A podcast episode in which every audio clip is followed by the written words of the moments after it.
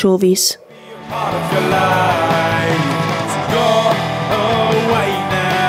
Ich bin jetzt gerade wirklich überhaupt nicht in der Stimmung, um zu streiten, okay?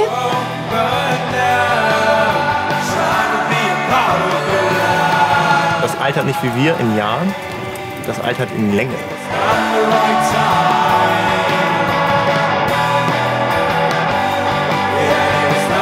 Aber ich will das nicht Zufall, sondern schwacher Plot nennen. Ne?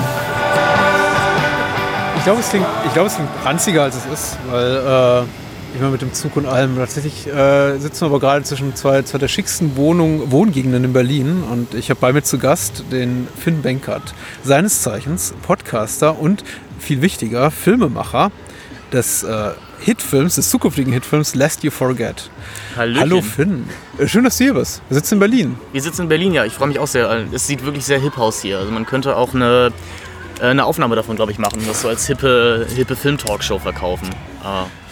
Ein lauer Sommerabend. Äh, Du bist natürlich nicht grundlos hier, denn mit einiger Verspätung feiert dein Film Lest You Forget jetzt bald äh, Premiere. Zwar nicht on, ähm, on Location, aber doch irgendwie online.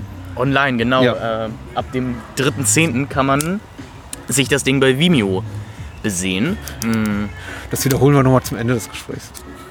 Genau, einfach so mehrmals reingeschnitten zwischendurch, so dritter, zehnter. Ähm, ja, genau, Tag der Deutschen Einheit und äh, Donnersmark hat damals Werk ohne Autor rausgebracht am Tag der Deutschen Einheit. In der Tradition folgt jetzt natürlich auch der nächste große deutsche Generation Aufarbeitungsfilm Lest You Forget. Äh, ja, ich freue mich auf jeden Fall unfassbar doll, dass äh, wir jetzt hier darüber sprechen. Ja. Und dass dir ja, so viel wusste ich schon, der Film halbwegs gefallen hat. Das ist ja auch schon mal was. Mir hat der Film so gut gefallen, dass ich ihn schon zweimal gesehen habe. Äh, Lest You Forget ist dein erster Langfilm. Genau. Ja. Aber ursprünglich auch mal geplant als Kurzfilm eigentlich. Also ich glaube, das Drehbuch umfasst 30 Seiten und ursprünglich, man hat ja immer diese Regel, eine Seite Drehbuch, eine Minute Film. Mm, Ja, wenn man dann aber so mehrere Montagesequenzen drin hat und äh, Songs auch mal ausspielen lässt, beziehungsweise am Set passiert bei uns, muss ich sagen, einfach wirklich sehr viel an äh, kleineren Gags oder einfach Improvisationsarbeiten. Das mag ich einfach unfassbar gerne.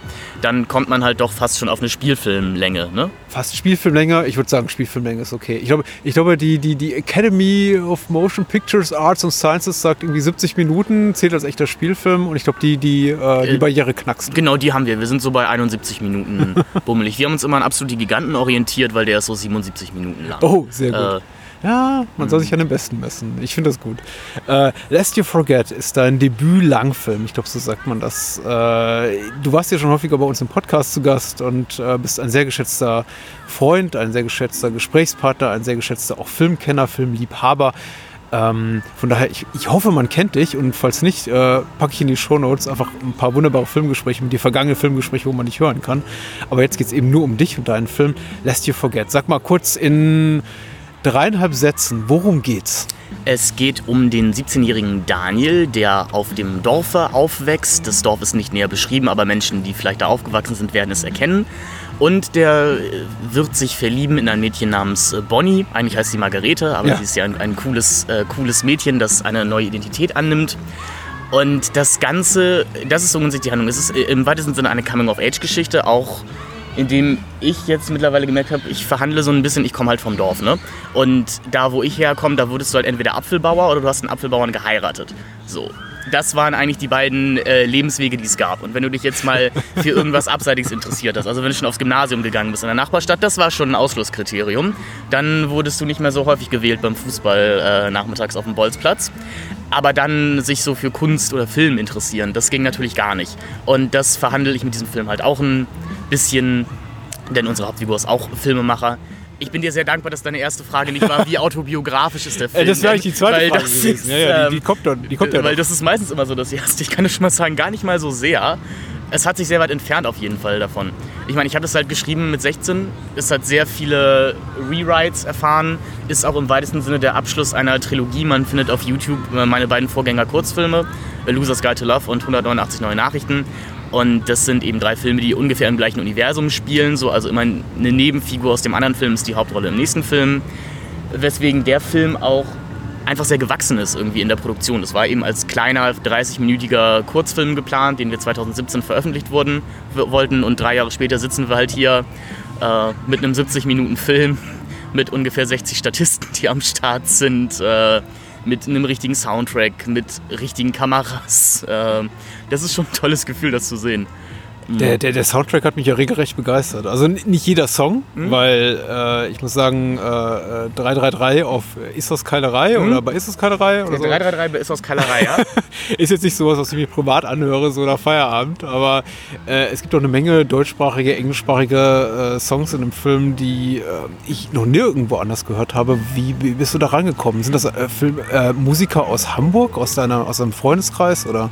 Genau, also das, die englischsprachigen Songs stammen von einer Band namens Difficult Subject und das ist halt die Band meines Hauptdarstellers Hannes Koch, der auch von Anfang an eben Wegbegleiter des Projekts war und für den ich den Film auch ein bisschen geschrieben habe. Da könnten wir gleich so ein bisschen ins Autobiografische abdriften, aber erstmal noch zur Musik. Und die deutschsprachigen Sachen stammen von einem sehr guten oder befreundeten Künstler von mir, Michael Krause. Der hat eben eine Band Kraus. Der hat, das könnten einige kennen, vor zwei Jahren den längsten durchkomponierten Song aller Zeiten veröffentlicht. Eure Kinder mit 35 Minuten. okay. Äh, Wozu es auch, äh, glaube ich, hier von äh, Corazon, also Akins Produktionsfirma und äh, Lindenberg irgendwie auch produziert, einen sehr tollen Kurzfilm eben gibt oder halt den Film zum Song. Die Band tourt auch immer mit, äh, mit dem Song, das heißt dann wie damals bei den Stummfilmen und äh, untermalen sie ihn halt live. Und mittlerweile kann man den sogar gucken. Also wenn ihr darauf Lust habt, das ist, finde ich, eine der großartigsten Kinoerfahrungen, die man machen kann. Dieses Ding Eure Kinder ist eben die Geschichte eines, äh, eines Mietshauses von 1989 bis 2014. Das ist wirklich unfassbar große Kunst, hat mich sehr bewegt und ich war sehr glücklich, dass die beiden eben sofort gesagt haben, ja klar, äh, nimm alles, was du willst, hier, äh, hab Spaß.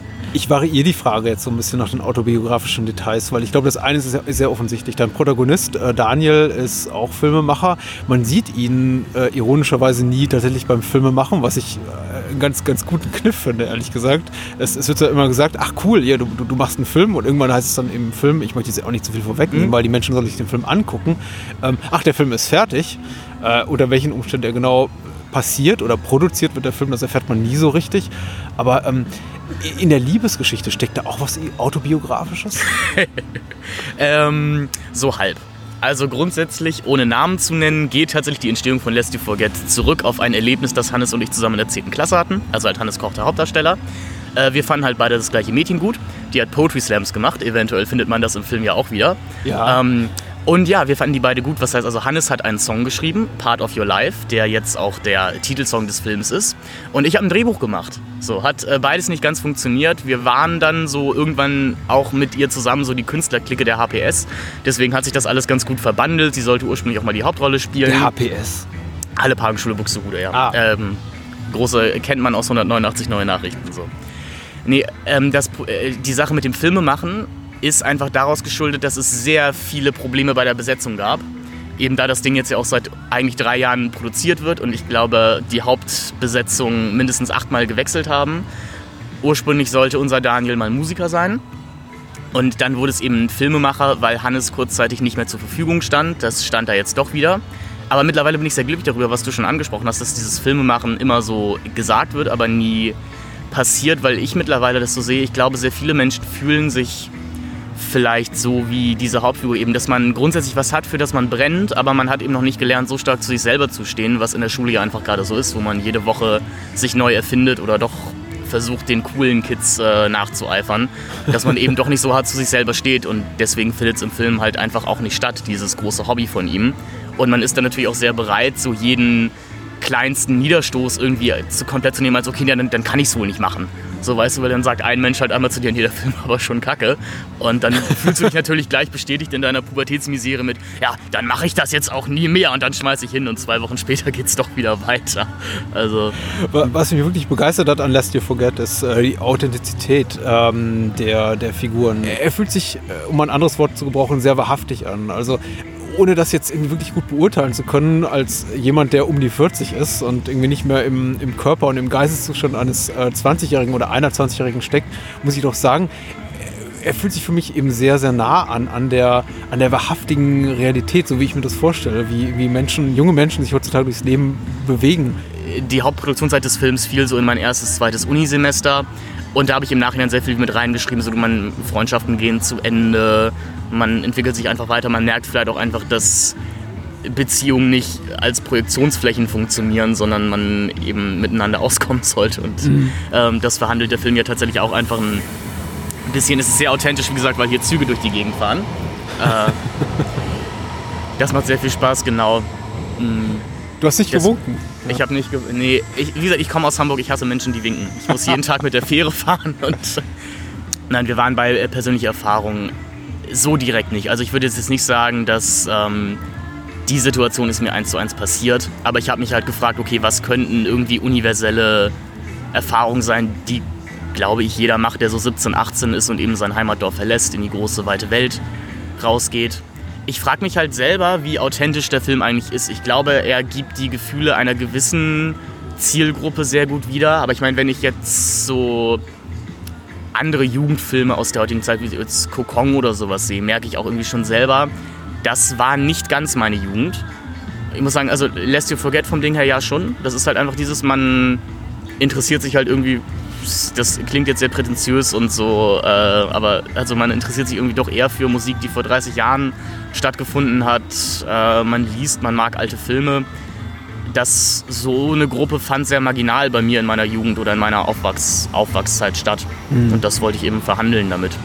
Und ich glaube, ich hatte einfach Glück, dass meine beiden Hauptdarsteller und Hauptdarstellerinnen, also Hannes Koch und Lena Muschinski, einfach sehr perfekte Besetzungen waren. Ich meine, für Hannes habe ich das Ding ein bisschen auch mitgeschrieben. Der musste sich irgendwo einfach selber spielen. Und Lena habe ich über die Uni getroffen und wir haben dreimal geredet und ich wusste, okay, eigentlich bist du die Person, die diese Bonnie spielen muss. Was sie selber sehr ungern hört, was Problem ist, Lena kommt vom Theater und ist eine sehr andere Regieführung gewohnt, als ich sie halt eben, als ich sie halt eben tue, beziehungsweise war eben an eine Kamera auch noch gar nicht gewöhnt. Deswegen, das war unfassbar interessant, so eben einen Menschen an eine, an eine andere Form von Schauspiel ranzuführen. Und das Problem war eben, dass die beiden es einfach so gut gemacht haben, dass ich sehr wenig regien musste und meistens einfach gesagt habe, ja, hier noch mal kurz eine Pause, so oder das Wort ein bisschen mehr betonen und dann passt es eigentlich. Was womit Hannes super arbeiten konnte, was Lena aber immer als ähm, ich habe keine Lust, mich wirklich damit zu beschäftigen gesehen hat am Anfang. Ließ sich dann natürlich aber auch alles klären. Aber war sehr interessant. Wir haben dann gemerkt, Lena konnte immer unfassbar gut arbeiten, wenn man ihr Sachen in die Hand gegeben hat. So, also irgendwie mal so ein Stift oder ein Pommes. Mm. Und ich habe, ja. so doof, das ist einer der Hauptkritikpunkte meiner Mutter an dem Film, dass zu viel geraucht wird. Ich habe aber einfach gemerkt, wie unfassbar gut Zigaretten für Dialoge sind. Ja. Weil eben, es, es gibt ja einfach, also das ist vielleicht auch ein Fehler bei mir, so, so die Sachen, wie ich schreibe, da müssen halt manchmal unnatürliche Pausen gemacht werden. Und wie kannst du die halt besser machen, indem du deinen Darstellern sagst, hier könntest du kurz mal an der Kippe ziehen. Es gibt einen Moment, wo es nicht so ganz funktioniert hat, weil da eine Nebendarstellerin, das ist äh, auf der letzten Party, da in der Nacht, wo sich äh, Bonnie und die Joyce da den etwas derben Austausch liefern. Ähm, äh, der Darstellerin Greta Lüdemann, die eben mit bei diesem Austausch ist, der hat halt gesagt, okay, und an dem Punkt müsstest du einmal kurz an der Zigarette ziehen, damit halt eine Pause im Dialog ist. Sie aber natürlich, glaube ich, zwei Sekunden zuvor eben gezogen hat. Dann merkst du so ein bisschen in ihrem Gesicht, ach, ich musste jetzt ja rauchen. Ähm, das sind dann immer so die kleinen Feinheiten, das ist sehr schön. A- Eine Sache, die sofort auffällt, ist natürlich, dass du äh, die, die, die sprichwörtliche vierte Wand durchbrichst. Äh, gleich, gleich zu Beginn äh, spricht, glaube ich, dein, dein Hauptdarsteller auch in die Kamera, äh, was so ein Stilmittel ist, was sich bis zum Ende des Films durchzieht und dann eigentlich eskaliert, möchte ich fast sagen. Und ähm, die Metaebene nochmal metastasiert, also wirklich so ins, ins Extrem getrieben wird. Kannst du dich irgendwie auf Inspirationsquellen berufen, wo du, von denen du sagst, ja, das habe ich da schon mal gesehen und das möchte ich, möchte ich eigentlich auch machen? Oder woher kam das, dieser, dieser Wille auch zu sagen, wir erinnern die Zuschauer schon regelmäßig daran, das hier ist ein, ein artifizielles Objekt, ein, ein, ein, ein, ein Kunstobjekt, was sie hier vor sich haben und eben nicht das wahre Leben. Äh, Inspiration dahingehend sind tatsächlich Monty Python einfach sehr viel. Oh, das ist nicht schlecht. Also so doof es klingt halt wirklich gut. Jetzt mittlerweile bin ich im Studium. Jetzt will ich natürlich Brecht sagen, äh, wenn wir hier bei Deutschland Natürlich, Kultur wären ja, oder ja, sowas. ja, ne? ähm, Verfremdungseffekt und so, dies, das. Nee, die, die Idee dahinter war irgendwann einfach, dass ich mich gefragt habe, man möchte dem Film ja auch irgendwas Besonderes geben. Und ich mich einfach gefragt habe, okay, jeder hat ja so gewisse Erwartungen, wie eben Coming-of-Age-Jugendfilme funktionieren. So, da gibt es eben gewisse Punkte, die abgehakt werden müssen und die in den meisten Fällen auch genauso passieren. Und ich eigentlich in all meinen Filmen immer ein sehr großer Fan davon war, diese Erwartung einfach irgendwann zu unterlaufen. Und ich habe gesagt, klar, natürlich kannst du den Twist oder die Wendung machen, dass vielleicht Boy und Girl nicht zusammenkommen. ich mich für den Film aber gefragt habe, okay, was wäre halt so die nächste Spitze, auf die man es treiben könnte. Und das war dann eben die Idee, auf die ich gekommen bin, wo ich mich auch noch äh, erinnere, als mein Produzent das das erste Mal gelesen hat und auch meinte, das ist irgendwie sinnlos, aber ich glaube, es ist gut, das könnte funktionieren. Was mir viel Spaß gemacht hat, ist, dass im Grunde das, das Szenario, was du da zu Beginn aufsetzt, äh, relativ konventionell erscheint und du in meinen Augen die Erwartungshaltung mehr immer und immer wieder untergräbst und einfach äh, auch die glatt erstmal gezeichnete, von seinem Erscheinungsbild her attraktive Hauptfigur und eben die Frau, die er dann kennengelernt, sein Love Interest, Margarete, eben einfach erstmal sehr, sehr konventionell zeichnest und die dann immer und immer wieder die Erwartung, meine Erwartungshaltung untergraben, indem sie eben Dinge tun, die absolut ungewöhnlich sind und irgendwie Dinge sagen, die auch einfach verkehrt sind. Also gerade die Art und Weise, wie sie zueinander finden und Daniel immer über seine eigenen Worte stolpert. Er, er zeichnet sie irgendwie als, als äh, Madame Fick dich, weil sie ihm eben Genau, den Finger zeigt zu Beginn. Genau, weil sie ihn sehr prominent Ähm, mehrmals fick dich in den ersten 15 Genau. Minuten entgegenwirft. er, er auch mit ihrer sehr eigenen Art äh, nicht, nicht zurechtkommt und dann ihr sofort zuschreibt, sie, sie leider, leider an sowas wie Tourette oder sowas in der Art. Die schön, den schönsten Moment fand ich aber allerdings, in dem er, nachdem sie ihren Kaffee verschüttet hat, Kaffee mit, dem, äh, mit dem Taschentuch, mit so, einem- mit so einem Tempotaschentuch, den, den den Kaffee auftupft vom Pflasterstein, was kein Mensch, kein normaler Mensch so machen würde. Also das, das wirkt für mich doch fast schon so ein bisschen surreal, wäre jetzt glaube ich zu weit gegriffen, aber es ist ungewöhnlich. so. Also ich würde jetzt wünschen, dass ich sagen könnte, da stecken tolle Gedanken hinter, aber das sind eben natürlich die klassischen Momente, die am Set einfach äh, äh, passieren. Wo man sich einfach sagt, okay, ähm, was könnte man jetzt noch dieser Szene machen? Okay, lass ihn halt, äh, lass ihn das Ding aufwischen. So. Und dann gucken wir uns am Ende an, ob das funktioniert oder nicht. Und ich finde, es funktioniert sehr gut. Ich habe mich in dem Film auch wirklich sehr mit, mit Schnitt und in Kamerabewegung auseinandergesetzt. So die Idee dahinter ist halt, dass äh, Beziehungen im Film, also Menschen, die eine gute Beziehung zueinander haben, werden halt im One-Take gezeigt. Und Menschen, die sich erst einander annähern müssen, da werden die Schnitte dann immer weniger. Und wenn äh, sich Figuren voneinander entfernen, dann kommen halt wieder Schnitte. So, das glaube ich funktioniert ganz okay.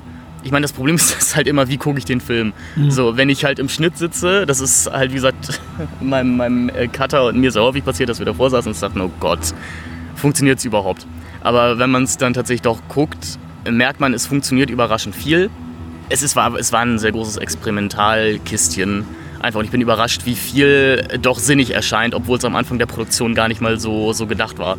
Es wirkt für mich eben sehr, sehr reflektiert und das fand ich tatsächlich bemerkenswert, weil äh, Daniel ist natürlich schon jemand, deine, äh, dein Protagonist, der sehr für seine Kunst lebt, der auch ein großer äh, Filmkenner ist, Filmaficionado, der äh, selber Filme macht und eben auch in einer sehr cineastischen äh, Welt lebt und eben auch immer wieder referenziert. Momente aus Filmen, die er kennt und vielleicht auch lieb gewonnen hat und versucht sie ähm, anzuwenden auf die Sachen, die auf, auf Menschen, die ihm begegnen, auf Lebensereignisse, die ihm zustoßen und das eben auch immer wieder durchbrochen wird, indem ihm die Figuren, die ihm gegenüberstehen, allen eben voran äh, Bonnie, eben Margarete, immer wieder gesagt so, nee, nee, nee, das ist, das ist, also, bleib, bleib mir weg mit dem Scheiß, bleib mir weg mit deinen blö- blöden Woody Allen Sprüchen, ich brauche das jetzt gar nicht, ich bin nicht Annie Hall, ich bin eben die Frau, die ich bin. Woher kam dafür die Ins- Inspiration zu sagen, so, nee, ich, ich, mache jetzt irgendwie auch nicht so eine gefällige Nummer für äh, Filmstudenten, die sich das angucken und sagen so, ach cool, der hat auch all die Filme gesehen, die ich gesehen habe, sondern ich, ich, ich breche das auch nochmal auf und äh, mach das, äh, nimm das durchaus auch in die Krit Kritik. das genau das ich eben einfach nicht machen wollte. So, ich natürlich liebe ich wie jeder andere, wenn Filme Sachen referenzieren, die ich mag, aber meistens passiert es ja dann halt auf der Ebene, auf dieser Big Bang Theory Ebene, ne? Dass halt, dass halt ein Zitat gedroppt wird und dann gesagt wird, ach, das ist doch aus Terminator 2. Und ich sehe schon, dass das in meiner Generation einfach, wir sind ja irgendwie auch die Gener- Generation Dauerironie, Dauer Online, sehr häufig passiert. So, jeder hat ein immenses popkulturelles Wissen und das muss zu jeder Zeit auch angebracht werden. Und das wurde mir so gerade in, zu Beginn des Studiums sehr wichtig, weil ich da für mich selber auch lernen musste, dass der Weg, wie eben diese Figur Daniel durch die Gegend geht, nämlich sich einfach nur auf seine Filme zu beziehen und daraus sich irgendwie eine Narrative für sich selber und für seine eigene Welt zu schaffen, dass das halt auch einfach nicht funktioniert. So, dass ähm, Menschen können eben keine Erwartungen von Filmcharakteren erfüllen und ein Film sollte auch irgendwie niemals äh, dein Kompass für irgendwie Leben sein. Das musste ich halt lernen, so doof es klingt, deswegen war mir das sehr wichtig, das in den Film einzubauen.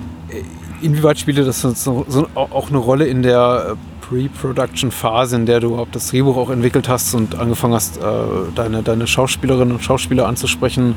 Konnten die das alle so nachvollziehen? Ich habe das jetzt so richtig verstanden, dass du die überwiegend aus deinem Bekanntenkreis Ja. äh, rekrutiert hast, Menschen auch angesprochen hast, die du, die du einfach kennst oder die vielleicht einfach Bekannte von Bekannten sind. Sind da alle sofort mitgegangen, haben gesagt, ja genau, das ist irgendwie mein Ding? Oder gab es an irgendeiner Stelle auch Menschen, die gesagt haben, so, nee, das ist, äh, ich, kann dir nicht folgen, Finn, um es mal ganz platt auszudrücken. Das ist tatsächlich äh, häufiger wirklich mal passiert. Also zum Beispiel Hannes interessiert sich null für Film, würde ich an der Stelle sagen. So. Dem, dem musste man halt dann immer erklären, so, auf was er sich gerade bezieht. Bei Lena war das ein bisschen anders. Die hat halt auch ein halbes Filmstudium hinter sich, äh, hinter sich gehabt und wusste deswegen schon so halbwegs, auf was es hinaus lief. Deren Meinung war halt aber immer, dass ihr Charakter zu negativ wäre. Und ich muss sagen, das sehe ich natürlich auch. Und ich frage mich jetzt auch, ich bin jetzt halt, wie gesagt, auch nochmal ein, zwei Jahre älter als damals, als wir angefangen haben, das zu drehen, ob der Film nicht irgendwie hätte politischer sein sollen, ob der, ähm, ob das Frauenbild irgendwie wirklich okay ist. Das sind irgendwie schon Sachen, die einen beschäftigen, aber vielleicht ist es wirklich auch einfach ein Zeitdokument, wo ich das große Glück hatte, relativ roh die Eindrücke, die ich zu einem bestimmten Zeitpunkt hatte, auf, es ist ja keine Leinwand, aber aufs, auf die, aufs Digitalfilmbild bringen zu können. Mhm. Bei meinem Team, also halt bei Moritz und Paul, halt, mit denen ich diesen Film zusammen gestemmt habe, die tickten da re recht ähnlich so. Die fanden das auch recht. Die, also die fanden, haben diese Ebene sehr begrüßt, sind auch voll hintergegangen. Ich glaube, vielen Schauspielern war es einfach egal. Die haben halt ihren Text aufgesagt, haben mal Fragen gestellt, so warum das gerade so ist, wie es ist. Und dann hatte sich das auch. Gab es äh, Momente, in denen tatsächlich eine, äh, eine Darstellerin und Darsteller, Schauspielerinnen und Schauspieler, soll ich sagen, äh, gesagt haben, nee, geht gar nicht, musst du nochmal umschreiben, da musst du noch einfach ran, da, da passt das Drehbuch nicht oder lass mich da mal ein bisschen was improvisieren. In, inwieweit klebtest du da wirklich an deinem Drehbuch und sagtest, nein, das ist genau meine künstlerische Vision, das trage ich jetzt so seit ein, zwei, drei Jahren mit mir herum, das muss jetzt eins zu eins so auf, auf Film oder auf äh, digital äh, Film ge gebannt werden oder war das im Flux, das Drehbuch, während der Produktionsphase? Ja, also natürlich die, das. Ich würde sagen, grundsätzlich äh, findet man das alles so im Drehbuch wieder, wie es da steht. Man muss aber ja einfach, das habe ich jetzt aber auch durch den Film erst gelernt, auch immer gucken, welche Person das gerade spricht. Und natürlich war es dann immer mal, dass Lena oder Hannes meinten, du ganz ehrlich, das Wort würde ich hier nie verwenden und ich weiß, was du gerade willst, so wie der Gag hier funktioniert. Aber nee, das funktioniert nicht, so spricht kein Mensch. Selbst diese Menschen, die ihr zeichnest, nicht. Da, meistens muss ich aber sagen, sie hatten halt einfach immer recht. So, und äh, ich war sehr schnell bereit einzulenken. Äh, Lena war eine sehr große Kritikerin ihrer Rolle. Ähm, ich glaube, ich habe auch noch nie so viel eine Rolle erarbeitet wie mit Lena. So, wir sind dann irgendwann dazu übergegangen, um halt ja auch ihren recht diffusen Charakter irgendwie wiederzugeben, dass ich sie halt dann die Sachen in mehr, mehr, mehreren Stimmungen einfach abspielen lasse und wir es so ein bisschen aneinander geschnitten haben. Dann am Ende, um beim Zuschauer halt auch ein bisschen Verwirrung rüberzubringen. Ich glaube, das, das Problem war einfach, dass auch ich selber nie so die klare Antwort hatte mit darum geht's hier gerade und äh, das macht Figur, also die Bonnie-Figur macht das, das, das und das und deshalb ist sie so und die anderen Figuren sind so. Ja. Das kann man als Drehbuchschwäche ansehen oder halt eben was, was zur Authentizität beiträgt. Ja, ich, hab, äh, ich, ich bin ja sowieso eher ein, ein visuell emotional orientierter Mensch und ich finde eben tatsächlich, dass äh, die, die Gefühlsebene, die der Film transportiert, sehr, sehr glaubhaft wirkt auf, auf mich und mich eben sehr, sehr packt. Äh, weniger jetzt als die, das, was man so klassische Filmdramaturgie nennt oder irgendwie die, der, der, der Plot. Also ich gehe jetzt da nicht raus und sage mir, meine Güte, das habe ich so nie, nie irgendwo gesehen. Aber die Art und Weise, wie es eben vermittelt wird, fühlt sich mich eben, für mich eben sehr wahrhaftig an und berührt mich tatsächlich. Es war ja von, also mir war von Anfang auch klar, als ich das geschrieben habe, so, das erfindet hier das Rad nicht neu. So, und hier geht es eben, wie du auch schon gesagt hast, nicht um den großen Twist am Ende oder den großen ausgefeilten Plot, sondern ich glaube, die Sache ist, entweder kann man halt nachvollziehen, wie, wie gerade der Hauptcharakter in diesem Film fühlt oder eben nicht. Das ist vielleicht auch so eine Barriere. Sag ich merke zum Beispiel, dass Menschen in meinem Alter den Film sehr viel positiver wahrnehmen als nichts gegen meine Eltern, aber zum Beispiel meine Eltern. ähm, die sich zum Beispiel halt dann, wie gesagt, am Rauchen stören oder am, am Schimpfwort, an, an den, am Gebrauch von Schimpfwörtern. Ja, das ist aber Äh. nur, weil die sich selber wiederentdecken und dann denken, ja, das, ist, das will ich nicht sehen. So war Ja. ich ja selber mal. Ja.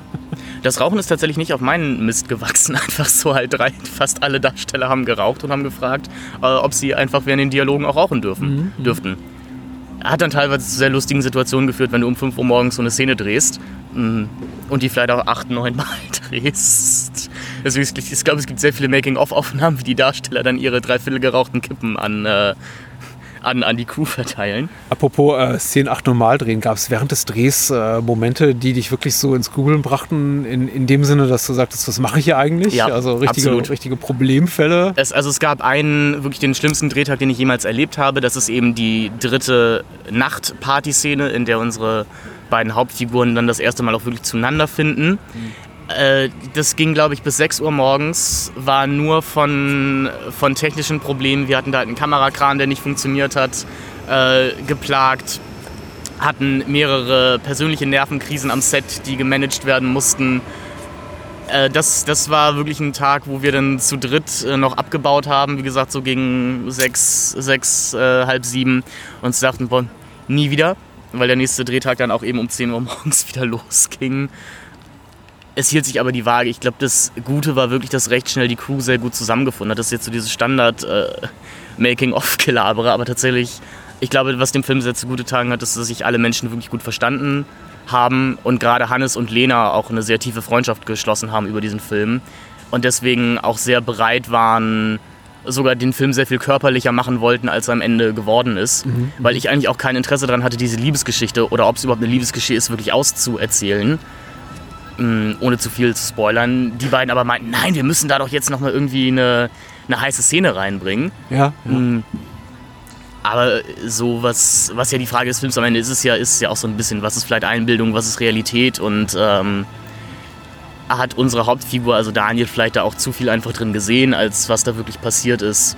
Dieses Fehlen der in einem konventionellen inszenierten Film äh, zu, erwartenden Momenten, zum Beispiel irgendwie die erste gemeinsame Nacht oder ist der, der erste gemeinsame Beischlaf oder die Knutscherei und äh, all, all diese Sachen, inklusive der Tatsache, dass wir eben niemals Daniel dabei sehen, wie er tatsächlich einen Film dreht, aber wir eben irgendwann erfahren, er hat einen Film gedreht und er wurde auch veröffentlicht und hat dafür nicht den ersten, Den aber zweiten andere- Platz den gemacht. zweiten Platz gewonnen, den zweiten Preis beim Filmwettbewerb gewonnen. Das hat mir eigentlich wirklich besonders gut gefallen. Dieses, diese, diese elliptische Erzählweise, weil es eben auch, äh, und deswegen habe ich jetzt auch den Film mit großem Vergnügen schon zum zweiten Mal gesehen, äh, die, die, die Seherfahrung sehr bereichert. Einerseits ist er eben äh, so erzählt, dass ich das Gefühl habe, ich kann ihm schon Folgen erzählen, eine Geschichte, der ich, ähm, bei der ich im klassischen Sinne teilhaben kann und sie nachvollziehen kann. Andererseits lässt er eben genug offen, um mir selber da meine, meine Bilder reinzumalen, selber mit meinem eigenen Kopfkino zu füllen. Ist das eigentlich eher so au- auch Teil des Post-Production, des, des, des Schnittprozesses gewesen, dass du gesagt hast, ich, ich lasse einfach gewisse Sachen raus? Oder war das von vornherein so konzipiert, dass du gesagt hast, ich will eigentlich bestimmte Sachen gar nicht zeigen? Es war von Anfang an klar, dass ich die Liebesgeschichte nicht zeigen wollte. Was am Anfang einfach daraus resultiert ist, dass ich sehr viel Angst davor hatte, so, ähm, wirklich irgendwie körperlich nahe Szenen zu drehen. Weil man möchte ja auch einfach nicht, dass sich die Darsteller unwohl fühlen oder möchte die auch nicht zu irgendwas. Hätten sie es denn gemacht? Sie hätten es gesagt, hättest, hier kommen, ja, sie, sie hätten es sogar wirklich gemacht, glaube ich, weil sie irgendwann auch in die Richtung waren, dass da müsste doch jetzt mal was passieren. Mhm. Ich muss sagen, dafür habe ich mich sehr geängstigt.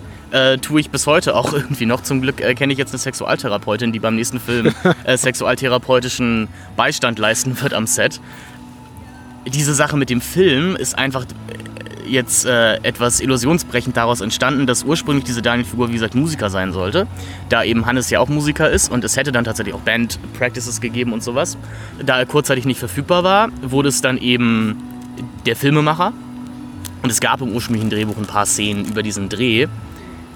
Aber ich habe dann irgendwie gemerkt, dass es trägt zur Geschichte halt eigentlich auch nichts bei. Weil irgendwo, also natürlich sind irgendwo Gefühle von mir in dieser Hauptfigur oder vielleicht Gefühle von jedem, der seine erste Beziehung hat. Und vielleicht sind diese Sachen dann einfach auch nicht wichtig. Und das ist ja der Punkt, dass für diese Daniel-Figur, das wofür er eigentlich brennt, nämlich dieses Filmemachen, gerade gar nicht so relevant ist, weil eben seine angebetete Projektionsfläche zu ihm selber sagt, das ist aber ziemlich kacke, was du da alles machst. Und eigentlich kannst du da ja, kannst du ja sowieso nichts. Was mir wirklich auch gut gefallen hat, war die, die Figur von Jesse. Vielleicht sagst du auch noch mal den, den Namen des Darstellers. Und da gibt es so einen, diesen, einen, einen, einen wunderbaren Moment, in dem er, äh, nachdem er Daniel, glaube ich, auch sehr für mich nachvollziehbar. Äh, Jesse, Jesse gibt es auch noch, aber Ah, ja. die Figur heißt Jakob, genau. Ah, Ja, ja, Jakob be- beratschlagt Daniel, er, er soll doch von ihr ablassen und diese Frau sei für ihn nicht gut, sei für seine ähm, mentale Gesundheit nicht, nicht, nicht gut. Äh, diesen Klappschuh zusammenpackt und äh, das für mich irgendwie einfach so nochmal komplett auf den Punkt bringt. Gut, dass du da bist. Ich schätze dich als irgendwie guten Freund, aber ich will deine Meinung eigentlich nicht hören. Mhm. Und er das irgendwie auch nochmal irgendwie so, so, so, so res resultiert in diesem einen Moment, wo er seinen, seinen Klappschuh zusammenpackt und sagt so, okay, ich kapituliere, ich komme da einfach nicht dazwischen. Das ist etwas, was sich auch für mich sehr, sehr vertraut anfühlte, wie so eine Situation, die ich auch schon mehrfach so oder so ähnlich durchlebt habe. mich stört einfach so allgemein an Coming-of-Age-Filmen, dass wenn diese Freundschaftsbrüche kommen, dass sie dann immer unfassbar dramatisch sind. Und wir aber auch alle wissen, okay, in zehn Minuten werden die, ähm, liegen die sich wieder in den Armen, weil dann kommt eben der große Moment, wo sie sich doch wieder gegenseitig toll finden. Und das ist ja häufig im Leben einfach nicht so. Ich meine, wie viele Leute, so doof es klingt, mit denen ich zu Schulzeiten unfassbar dicke war, von denen habe ich jetzt seit drei Jahren nichts mehr gehört. Und eigentlich, klar, wenn man mal kurz drüber nachdenkt, das ist schon schade, ich sollte mal den, den Markus, den soll ich mal wieder ansch den soll ich, der soll ich mir mal wieder melden, aber macht es ja doch nicht. So. Und mir war einfach sehr wichtig, so, dass so komplett Momente, die einem komplett banal entscheiden, äh, erscheinen, vielleicht auch irgendwie auch mal große Konsequenzen haben müssen, dass es halt nie vielleicht den einen großen Moment gibt, sondern irgendwann hat man sich halt einfach nichts mehr zu sagen oder nimmt dann halt einfach den Klappstuhl und sagt, du, ich glaube, wir passen nicht mehr zusammen so auf unserem Lebensweg oder ich glaube, das bringt nichts mehr. Ich stelle mir halt einfach vor, so dass, weißt du, dass die beiden so bestimmt so seit, also jetzt hier Daniel und Jakob seit so Ewigkeiten beste Freunde sind und auch immer, er hat damals den Klappstuhl mitgebracht auf die Terrasse, das war sein Klappstuhl und jetzt nimmt er ihn halt auch mit. So, das war's jetzt. Großes Kompliment übrigens auch für die äh, Szene, in der sich äh, Daniel und äh, Jakob, nicht Jesse, Äh, ja. Äh, betrinken. Äh, nee, die, die, die Viewer ist aber Ryan. Also Okay, alles klar. Da, sieht, da Ja. siehst du mal, ähm, wenn ihr sowas machen müssen für Menschen meiner Generation, sowas wie Titanic, wo ab irgendwie der Name des Hauptdarstellers oder der, der, der anderen Protagonist immer und immer wieder genannt wird. Du siehst, ich Aber dafür gibt es ja die Untertitelungssequenz. Ah, also diese, diese, diese Partyszene, die unter, also die natürlich die untertitelt wurde, weil wir gemerkt haben, verdammt, das ist ja eigentlich eine Party und eigentlich schreit man sich da an und das haben nicht alle Darsteller so konsequent durchgezogen. Und wir, ich habe leider auch nicht gut genug darauf geachtet. Und dann kam eben die, okay, egal, Musik ganz laut und Untertitel drunter. Was auch dafür zugute kommt, dass manche Gags auf dieser Party jetzt besser funktionieren, weil man sie eben lesen kann. Aber da wird ja sehr häufig der Name nochmal genannt. Ich habe mich jedenfalls sehr, sehr über die, die, die äh, Hm? Saufgelage gefreut. Sie wirken für mich sehr, auch, auch, auch wiederum sehr glaubwürdig, was immer so ein bisschen eine Krux ist in vielen Produktionen, bei denen ich mir denke, ja, ich, ich nehme euch das nicht wirklich ab, ihr habt nicht wirklich was getrunken. Aber in, den, in, dem Moment, also in dem sie sich über die äh, Donald Duck Comics unterhalten, dachte ich mir, ja, das ist genau die Art von Unterhaltung, die man sich gibt, wenn man äh, ordentlich was geladen hat, äh, mit dem Rauschmittel deiner Wahl. Das ist äh, einfach so, so perfekt auf den Punkt. Du, du hast ja auch einen veritablen Gast da bei dir im Film äh, mit dem äh, Daniel Schröckert, Schröck von den Rocket Beans. Äh, wie ist denn dazu gekommen? Äh, dazu gibt es tatsächlich auch eine lustige Anekdote. Ich glaube, es ist okay, wenn ich das erzähle. Nein, einfach. Ähm, ich habe Schröck so ein bisschen, ich schreibe ja unter anderem beim, äh, beim Fluxkompensator. Der gute Chefredakteur sitzt uns hier auch gegenüber und schweigt still. Ähm, angefangen zu schreiben und dann äh, geht man ja auch in Presseverführungen in Hamburg und da findet halt Schröck auch einfach unfassbar statt. Und dann gab ich eben dieses Seminar Filmforum und ich habe ihn halt mal gefragt, ob er da dabei sein möchte und hätte nicht mit dieser euphorischen äh, Bejahung gerechnet, weil er so meinte, hey ja, ich würde nie von der Uni eingeladen werden, so klar, mache ich. Und irgendwie haben wir uns ganz gut verstanden und dann meinte ich, du, ähm, hast du nicht mal Lust, so ein, äh, eine kleine Gastrolle, Gastrolle zu übernehmen? Und das hat er gemacht und ich habe ihm dann so ungefähr gesagt, was es sein sollte. Und ich muss sagen, diese Rolle hat er absolut perfekt ausgeführt. Das, äh, das komplette Outfit stammt von ihm selber. ähm, und er meinte danach zu mir so, boah Finn, weißt du, ähm, so mein Traum war ja immer so, man spielt mal Indiana Jones oder so einen coolen Abenteurer. Ja, fast, ja. Aber wenn, äh, weißt du, wenn ich jetzt schon, ähm, er war ja auch in diesem Lukas Tauch dabei, äh, als, glaube ich, äh, Altnazi. Ich meine, so wenn ich jetzt schon als Altnazi und halt eben als das, was in dem Film ist, besetzt ist, ich glaube, die Abenteuer-Action-Karriere wird nichts mehr. Also Lest You Forget ist wirklich ein gutes Stück Coming-of-Age-Kino, auch, auch ganz ungewöhnlich, ganz wahrhaftig, ganz nah. Ich kann dich wirklich nur beglückwünschen. Das ist ein wirklich gutes Ding geworden. Und ich würde äh, Menschen dringend ans Herz legen, jetzt äh, wohin zu gehen, um den Film zu gucken. Äh, auf vimeo.com, die Seite sollte bekannt sein und ab dem 3.10. könnt ihr dafür einen kleinen Geldbetrag diesen Film leihen.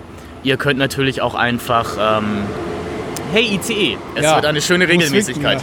ähm, ihr könnt natürlich, ihr Hörer, auch einfach äh, uns, also Tucker Productions, ähm, die bevorzugte Seite wäre da Instagram, einfach folgen. Da bekommt ihr dann eigentlich alle Nachrichten, wann das Ding tatsächlich veröffentlicht ist. Wir haben jetzt auch gerade einen ganz netten, ähm, kurz eine Minute Zusammenschnitt der besten Making-of-Momente zusammen veröffentlicht.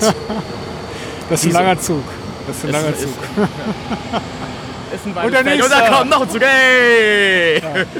Tam, tam, tam.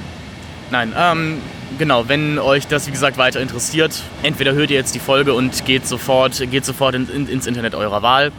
Oder ihr folgt eben äh, Taka Productions bei Instagram. Facebook ginge auch. Äh, da sind wir auch vertreten, aber da passiert ja, äh, wie man weiß, nicht mehr so viel. Ähm, da gibt es auf jeden Fall nochmal alle Infos, wann das Ding rauskommt, was wir vielleicht noch irgendwie zu so Premieren, Veröffentlichungsfeiern machen. Ja, und ich würde mich einfach sehr freuen, wenn Leute den Film gucken. Ich bin sehr begeistert, dass äh, du den Film mochtest. So. Das ist auf jeden Fall schon mal sehr schön. Wird nicht besser mit den Zügen, ne? Ich glaube, jetzt ist es aber vorbei. Jetzt ist auch das Licht Jetzt hier ausgegangen. ja. Ist auch ein bisschen spooky jetzt hier. Ist jetzt natürlich, ich bin absolut befangen, weil du begleitest unseren Podcast jetzt auch schon eine, Geweile, äh, eine, eine, eine gewaltig lange Zeit. Ich habe damals auch schon deinen, deinen Kurzfilm äh, rezensiert in einer äh, Art Bahnhofskino Short Edition, die es mittlerweile nicht mehr gibt. Und äh, du warst ja auch schon mehrere Male bei uns zu Gast. Und äh, wem jetzt unser kleines Gespräch hier nicht reicht, um deine authentische Liebe zum Filmemacher und zum Kino und äh, deine auch Qualifikation, dein Können als Filmemacher zu unterstreichen, der mag einfach nochmal in alte Episoden reinhören. Also Lest You Forget sollte man sich angucken, definitiv. Das ist die, das ist die, was kostet es, 3,99 oder so? Ich, glaub, ich denke mal 399 gibt's Der kosten. Audiokommentar des Regisseurs? Genau, den, du? äh, von, von Regisseur und Produzent gibt es auch noch dazu, wo nochmal heitere Anekdoten zu jeder Szene ausgepackt werden. Aufgenommen am heißesten Tag überhaupt bei uns in Hamburg. Äh, macht sehr viel Spaß, weil man hört zwischendurch auch äh, schmerzverzerrtes, der Schweiß läuft mir in die Augen und ich kann mich nicht bewegen. Also ist auch sehr raw, sehr lustig. Nein, ich würde mich sehr freuen, wenn Leute den Film gucken, weil es ist einfach, wie gesagt, so das so doof es klingt, so so ein Projekt, was man drei Jahre begleitet hat und jetzt ist es fertig, was ich irgendwie nie geglaubt hätte, dass dieser Punkt tatsächlich mal kommt, wo wir sagen, das Ding kommt raus. Es war, es war so ein Treppenwitz im Freundeskreis, so, wo es immer hieß, na, nächstes Jahr, übernächstes Jahr kommt es überhaupt raus. Und jetzt ist er da. Lest You Forget, äh, abzurufen bei Vimeo und sonst wo. Äh, entsprechende Links packen wir in die Shownotes und äh, unterstützt Finn Bankert. Ich danke dir, Finn. Ja, vielen Dank für die Einladung und äh, habt noch einen schönen Abend.